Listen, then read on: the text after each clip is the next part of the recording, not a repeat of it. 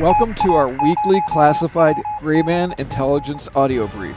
Over the next few minutes, Wesley from Superesse is going to share with you the most important survival intelligence stories that have occurred over the past week from the Grayman Briefing.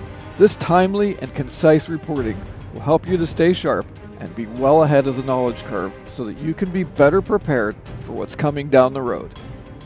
All right, Wes, take it away.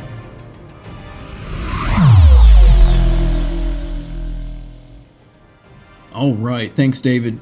So we'll get right into the brief. From the Gray Man Briefing, this is a weekly recap of news and developments for your situational awareness, as always, with the bottom line up front.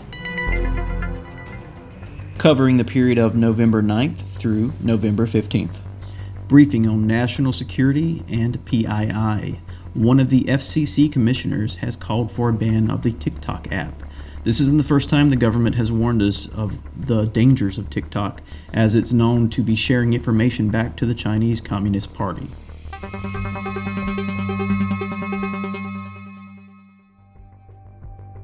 Briefing on government oversight.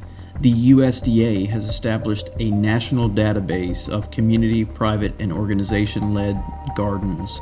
This has raised some concern among the prepper community. Uh, as they believe that this database could be later referred to in the event of a SHTF or LAE life altering event situation where food is redistributed from those who are prepared and have gardens to those who are not. Briefing on health. There's been an increase in the severity and the timing of RSV, the respiratory virus. Both mainstream media, such as CNN, and a Mass General doctor from Boston has actually advised that this is due to global pandemic measures and precautions that were put in place during COVID 19. Um, they've basically said that because children were not exposed to viruses and were not able to build up their immunity, um, it's increased their basically their vulnerability to RSV. Um, our analysis is basic Precautions such as washing your hands and coughing in your elbow will be the greatest um, method to curb RSV. Um, however, the government is developing a vaccine.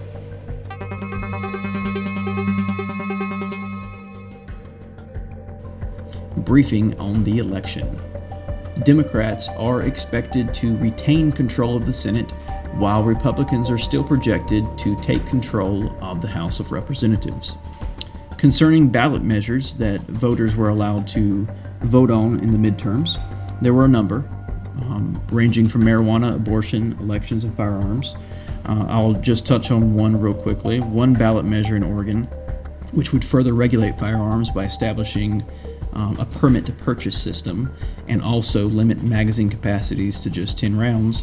Um, it's still a little too close to call at about 50% in favor of and about 49% not in favor of. Um, it's kind of trending towards that this measure will go into place and magazines will be once again limited in Oregon. Briefing on the Second Amendment. A federal judge has blocked part of the New York gun law, which had previously required firearm applicants to provide a list of their social media accounts and information on the folks they live with. Um, the judge has not lifted all parts of the ban. Uh, for instance, in Times Square and in subways, you are not allowed to carry a firearm. It's listed as a sensitive location. However, the judge did block a requirement that private businesses must post signage saying guns are allowed in order to allow people to carry legally inside those businesses. Briefing on government oversight. While the Disinformation Governance Board was disbanded, it appears that elements of it are still very much in place. The Cyber Security Infrastructure Security Agency, or CISA, along with the Secretaries of State, or NAS, have launched a initiative for countering mis, dis, and malinformation, or MDM narratives. Um, one such project is called Rumor versus Reality, or RVR, and it appears to have been focused on the election. And looking back at archival posts of the website, the content they've shared dramatically changed once election results started coming in on uh, November 8th. Um, just something to look into further. Hear that? Believe it or not, summer is just around the corner. Luckily, Armor All, America's most trusted auto appearance brand, has what your car needs to get that perfect summer shine. Plus, now through May 31st, we'll give you $5 for every 20 you spend on Armor All products. That means car wash pods, protectant, tire shine, you name it. Find out how to get your $5 rebate at armorall.com. Armor All, less work, more clean. Terms apply. Briefing on supply chain. There are a number of vehicle production disruptions still in place. Vehicle manufacturers continue to see part shortages, mainly semiconductor chips. There are unfinished vehicles that are remaining parked and inoperable, and there's also the the whole concept that as the Fed continues to hike rates, vehicle prices will continue to actually see an impact on sales. So sales are still up, sales are still good, but you continue to raise the, the interest rates, it, it will affect sales overall. We'll touch on a couple things here. Ford still has at least 40,000 vehicles just done, except for they don't have chips. They do expect to get those out by the end of the year. However, we've looked at Xiaxis, a supply chain management firm, along with some statements that Ford has made, and they don't expect this to be over with until 2027. At the earliest, 2025, when things may level out, and by things I'm, I'm discussing the, the chip shortage. So just expect vehicle prices to remain high. Continuing on with the supply chain, freight costs. Shipping container delivery costs have dropped to a pre pandemic level, but we don't expect costs to consumers to drop. Basically, the competitive field among the great shippers of the of the country and the world,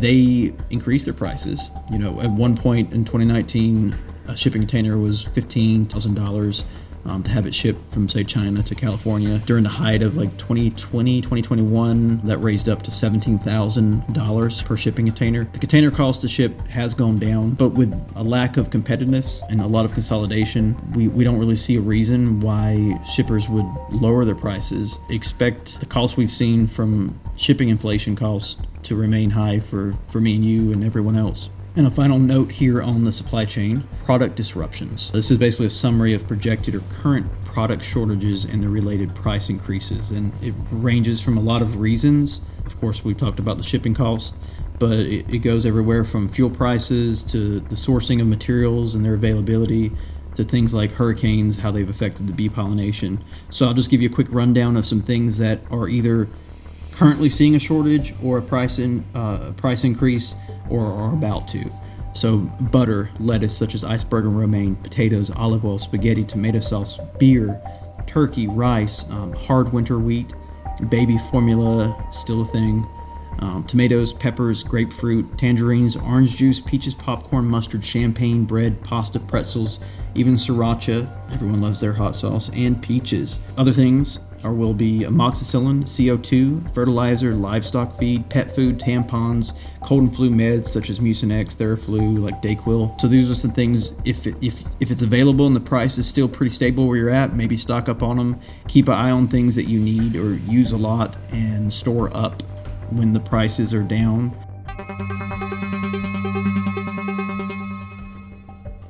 Briefing on civil unrest. So, this is a summarization of societal collapse, protest, government distrust, outcries, direct actions against or by citizens. So, there was that vandalization in Tulsa, Oklahoma, where the suspect wore kind of prominently a red hat that appears to be a MAGA hat, Make America Great Again hat. And far left groups have called for retaliation since uh, they're saying this is a far right activist who vandalized this this I believe it was a donut shop that was connected to a lot of drag shows for children. So the far right has called on violence in re- response to that. Um, Antifa affiliates on social media have promoted an Antifa open house on candidates. Um, this is something we saw leading up to the election.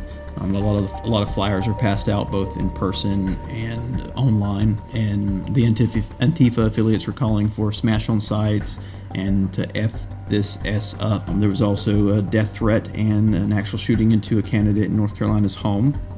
In New York City, Far left activists from the Freedom Agenda, Vocal NY, and Halt Solitary campaign um, have hosted a, a, range of protests against uh, the Department of Corrections and officials in New York, primarily over, yes, the death penalty, and but mostly over the expansion of solitary confinement. Uh, the DOC commissioner has asked for an increase from 10 to 17 hours of solitary confinement for those who continue to commit crimes in jail. And these protesters, they've they've created props where they've had body bags with DOC written on it. So a lot's going on there protesting against the prisons. Also, regarding the election, unrest and accusations are continuing to grow among the right and far right over election incidents that they say may pose concerns to the security of the 2022 midterms. Primarily over things that's happening in Arizona and Nevada, such as live streams being taken down overnight, the Secretary of State being in charge of the elections while also running as the Democratic governor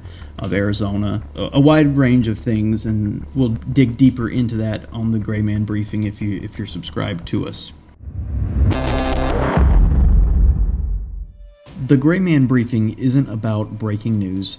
It's about news that matters for the everyday civilian. From legal updates on the First and Second Amendments to civil unrest such as planned protest to supply chain disruptions.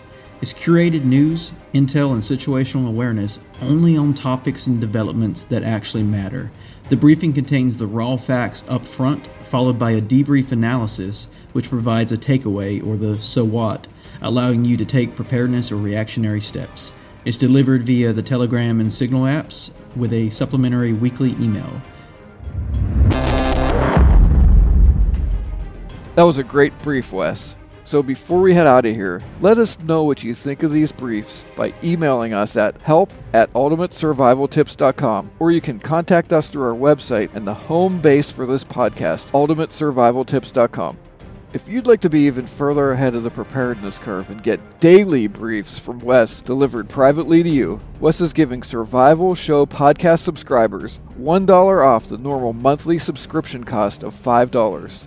So for only $4 a month, you can get daily intelligence briefings from Wes when you go over to graymanbriefing.com and enter code GBCUST at checkout. All right, that's about it. Thanks for joining us today. Until next time, keep it simple, be positive, and stay sharp.